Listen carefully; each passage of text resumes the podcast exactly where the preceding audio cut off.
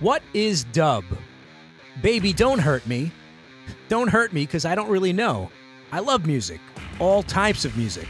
Pretty much every type, except maybe contemporary country and most of pop and hip-hop from the past 2 decades. I'm a rock guy, an unapologetic child of the alternative music era. I love my parents' music too, classic rock, funk, R&B. I dabble in jazz and classical and certainly heavy metal. But reggae music? I'm a basic bitch. Put me on a desert island, hand me a pina colada, and turn on Bob Marley, and I'm home. But shit, there's tons of great reggae music out there. And if I had more time with my guests for episode 97 of the Independent Minded Podcast, I would have gotten into all that, because I have a feeling they'd be experts on the subject. My guests this time around are Dub Trio. And yep, they're a trio, but they ain't no reggae band. In fact, it's hard to pin down just what kind of band Dub Trio is, and it's those sort of bands that I find the most appealing. Others might find them unclassifiable, or as bassist Stu Brooks says during our talk, abrasive. But that would mean Faith No More is abrasive, Sugar Hill Gang is abrasive, Sigur Rós, the Beastie Boys are abrasive, Mahavishnu motherfucking Orchestra is abrasive. And I love all those bands. So maybe I need to do more of that on this podcast. Just talk about music. I should have asked these guys why the song Needles sounds like Godspeed, You Black Emperor. Because nerding out on music, that's my favorite part of these conversations. But hey, I'm a rock journalist, and I got to talk about the process. I've got to talk about Origins. I've got to talk about the new album, because that's what Dub Trio's sitting down with me for, to promote their latest piece of art. It's called The Shape of Dub to Come. It's a title that may sound familiar to Ornette Coleman and Refused fans, and the music may sound familiar to fans of doom metal, groove, ambient, and of course, dub. It's a hodgepodge. But all the songs, including ones featuring King Buzzo of Melvins and Troy Sanders from Mastodon, two bands I also love, somehow feel like they belong on the same record. And tonight is Dub Trio's first night on tour in support of this new album. They're playing DC9, one of the few downtown clubs I've yet to hit since I moved down to the DMV from NYC. I show up to find a white vehicle that looks like a pimped-out short bus parked outside, and the New York plates confirm my suspicion that this is where Dub Trio and crew are going to be spending a lot of time over the next couple of months. And that's how I know Dub Trio from my New York days. I played a show with them once upon a time. When I see them live again at DC9 about 15 years later, they'd surely raised their pedal game. It was pedal porn, pedophilia, pedals for days, pedals to the metal. They even pumped some of the guest vocals in via pedal. It was the band's first show in a while, but they haven't been sitting on their laurels. They've done some amazing shit since we shared a stage together once upon a time. They've toured with Matisyahu and with one of my idols, Mike Patton. They've collaborated with everyone from Mos Def to Dr. John to the Fugees. But in between being first-rate sidemen, Dub Trio never went away. They've got 5 legit albums, and most of them are heavier than I anticipated. And that's a good thing. Now, watching them perform for the first time in forever, I didn't hear any rust at all. Because these dudes, older and wiser and more seasoned than the band I saw years ago, are clearly professionals. They may be, in fact, the calmest and coolest cats I've talked to since I've been down here. And when we talk, I get the vibe that they know each other just as well as they know what all the pedals in their racks do. I pop upstairs for sound check, then hang with Stu, drummer Joe Tamino, and guitarist Dave D.P. Holmes inside an Ethiopian restaurant a few blocks away from the club. It's my first Ethiopian experience, vegan no less. And you might hear that I'm thrown off by the fact that I'm talking to a table full of people with only one microphone. But hey, on the Independent Minded Podcast, these type of experiences are truly par for the course. In between waiting for our samosa, our shira wat, and our hot lentil sambusas to come out of the kitchen, I talked to Dub Trio about reuniting after a long hiatus, vintage drums, salads, and the shape of dub to come. Let's kick it off with Bad Comrade from the band's kick-ass new album, then my conversation with Dub Trio, right here on Independent Minded. It's Ronnie Galzo's amazing podcast. It's Ronnie Galzo's amazing podcast. He's talking to people who make art and music. He's plugging their projects. He's making them famous. He's helping them out just by making them talk about all the cool shit that they do.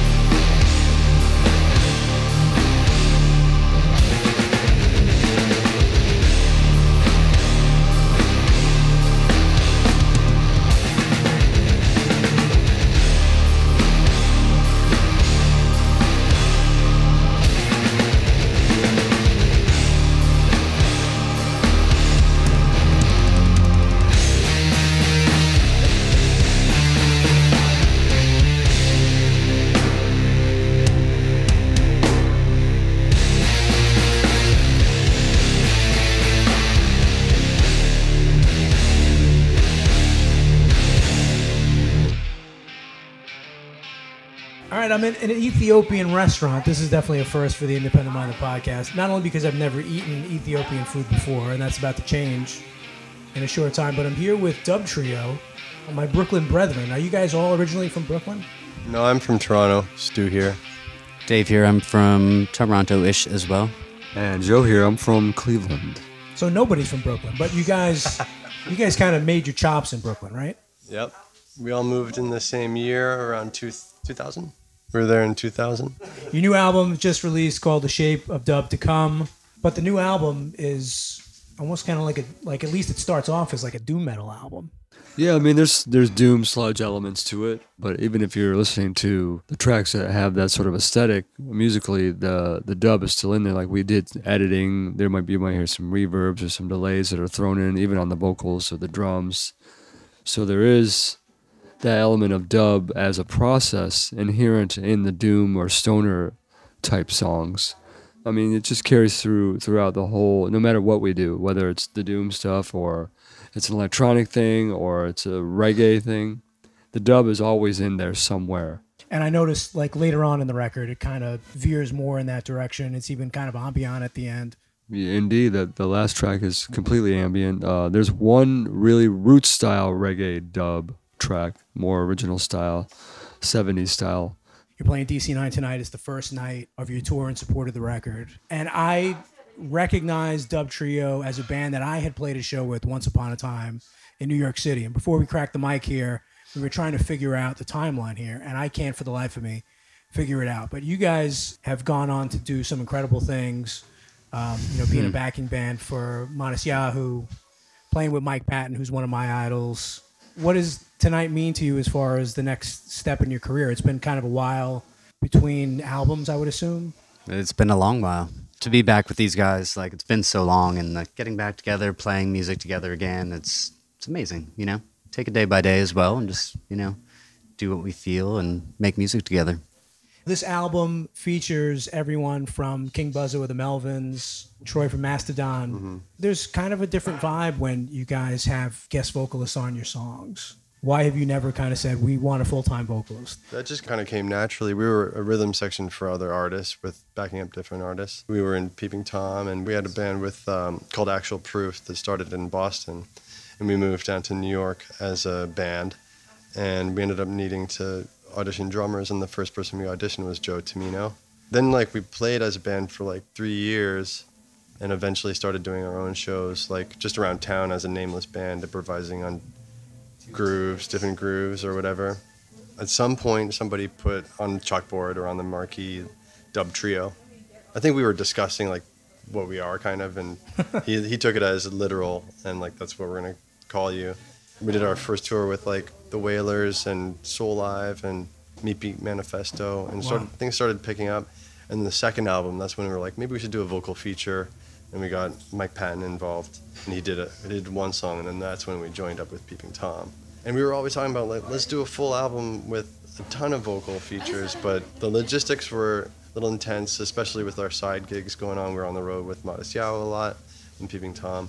Joe and Dave both moved to different cities, and we were touring a lot still, so it didn't really matter where we all lived. We were just out on the road for so long that's kind of why the hiatus, quote unquote, of the band sort of initiated. So we started writing the record like 4 years ago. We were like intended on doing some vocal collabos, and then we reached out to Troy, who's an old friend, and then the Buzzo collabo was just a little more recent. You're touring with Incubus for the second leg of the promotion of this album, but this leg, you're out on your own, you're headlining. I saw your vehicle out front, outside of DC9.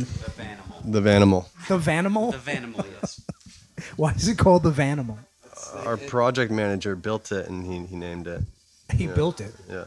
You seem to be content with doing things on your own. Is that just inherent by nature, or...? Well, initially, like, the point of the album, I think, was just for us to hit the road and like play music together again as a trio.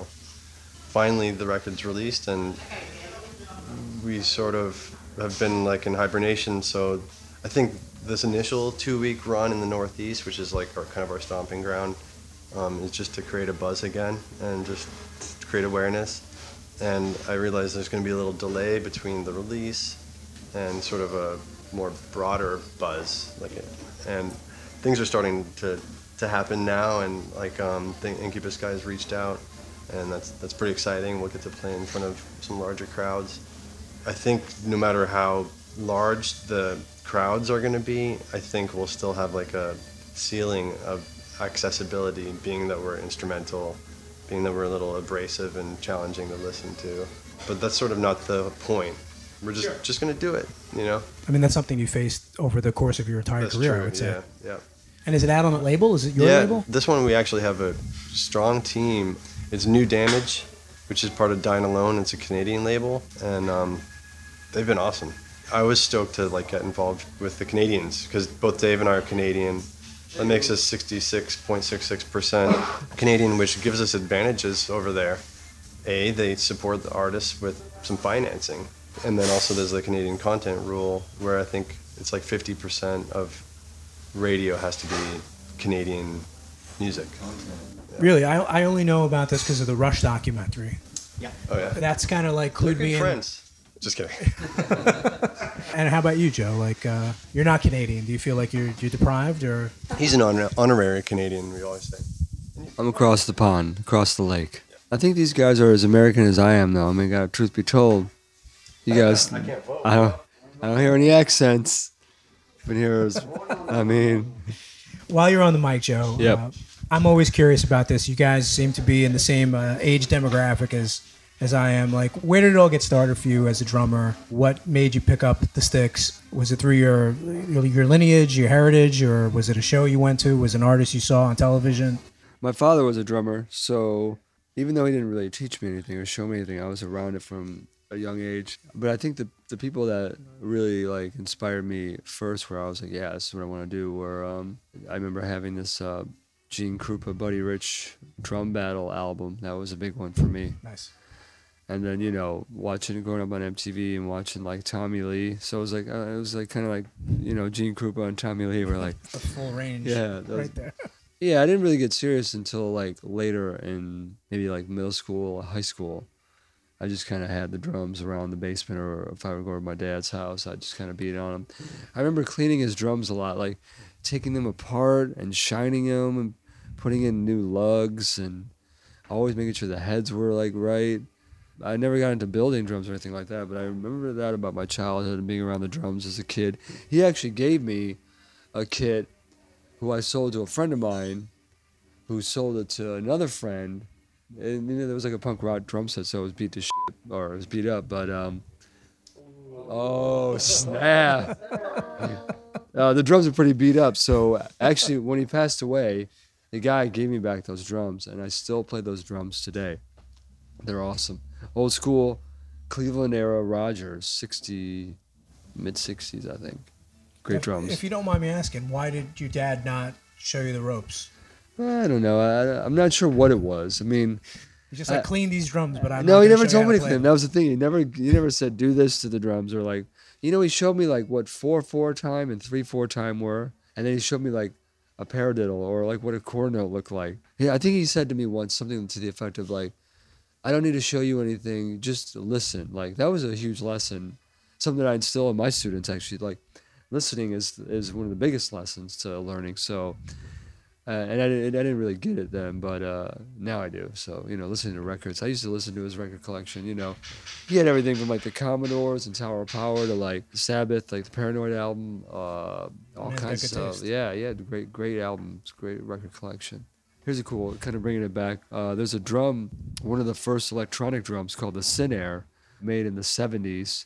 It's a drum with like multiple oscillators and decay. It's kind of like a synth and like a drum that they manufactured like in the early 70s, maybe late 70s, early 80s. And he had that. I remember being like 2 or 3 years old and him playing it downstairs and being completely freaked out by the timbre and the sounds that it made. I remember crying. I think because I was afraid, because it was just too much for me. And anyway, when he passed away, I took that, or maybe he gave it to me, and it's on multiple Dub Trio albums. I don't dare really take it out because it's kind of vintage and it would just get beat up on the road, but it's on Dub Trio albums. It's a beautiful drum, the Sinair. So in a way, his legacy lives on. Yes, lives on every Dub Trio record. Well, here come the salads. Thank you. It's the first podcast salad I've ever had. Don't talk with your mouth full, but feel free to dig in. I know you guys have a show to play. Well, I've never eaten a salad and conducted an interview before, so this is exciting stuff. What about you, Stu? What made you pick up the bass? I started bass in 9th grade. I always loved music and was involved in music. Some close friends of mine were starting a band and they didn't have a bass player, so I was like, hey, my neighbor has a bass, let me try his out. And within about a year, I had a guitar teacher that said, I could see you doing this for the rest of your life. Wow. And I was like, really? Because I was at a prep school and they don't really prep you to go to music school. So I was like, oh, that's an option. So pretty quickly I moved over to an art school in Toronto. It's refreshing to see guys who've been doing it a while. I understand, too, you guys are dads now. Mm. You're all in relationships. Oh, yeah. And here you are, eating salad at an Ethiopian restaurant, getting ready to kick off what's an extensive tour. This is our pre-show party, salad. I'm saying this is what it's all about for you guys. Oh, yeah. Well, on that note, I'm going to eat my salad. Bon appetit. And I want to thank you guys. Good luck on the tour. Looking forward to seeing you guys. Hope you brought earplugs. Well, I did not bring earplugs. Thanks, guys. Appreciate it.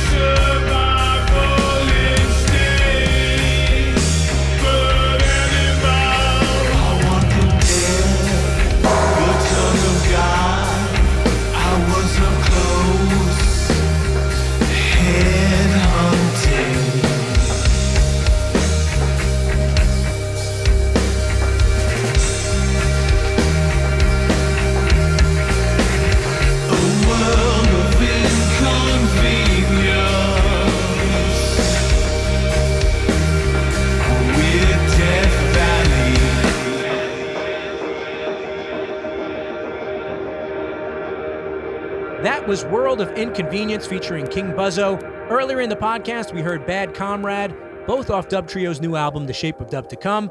Get the goods, find out more, see them on tour, follow them online at dubtrio.com. I want to thank Stu, Joe, and Dave for hanging and sharing some stories, and the fine folks at DC9 for their hospitality. And thanks to you, my friends, for listening. Without you, less people would be listening. Follow the podcast on Twitter, Instagram, Facebook, at Bald Freak Music. You can hear more episodes on iTunes, Apple Podcasts, SoundCloud, and now proudly, on Spotify.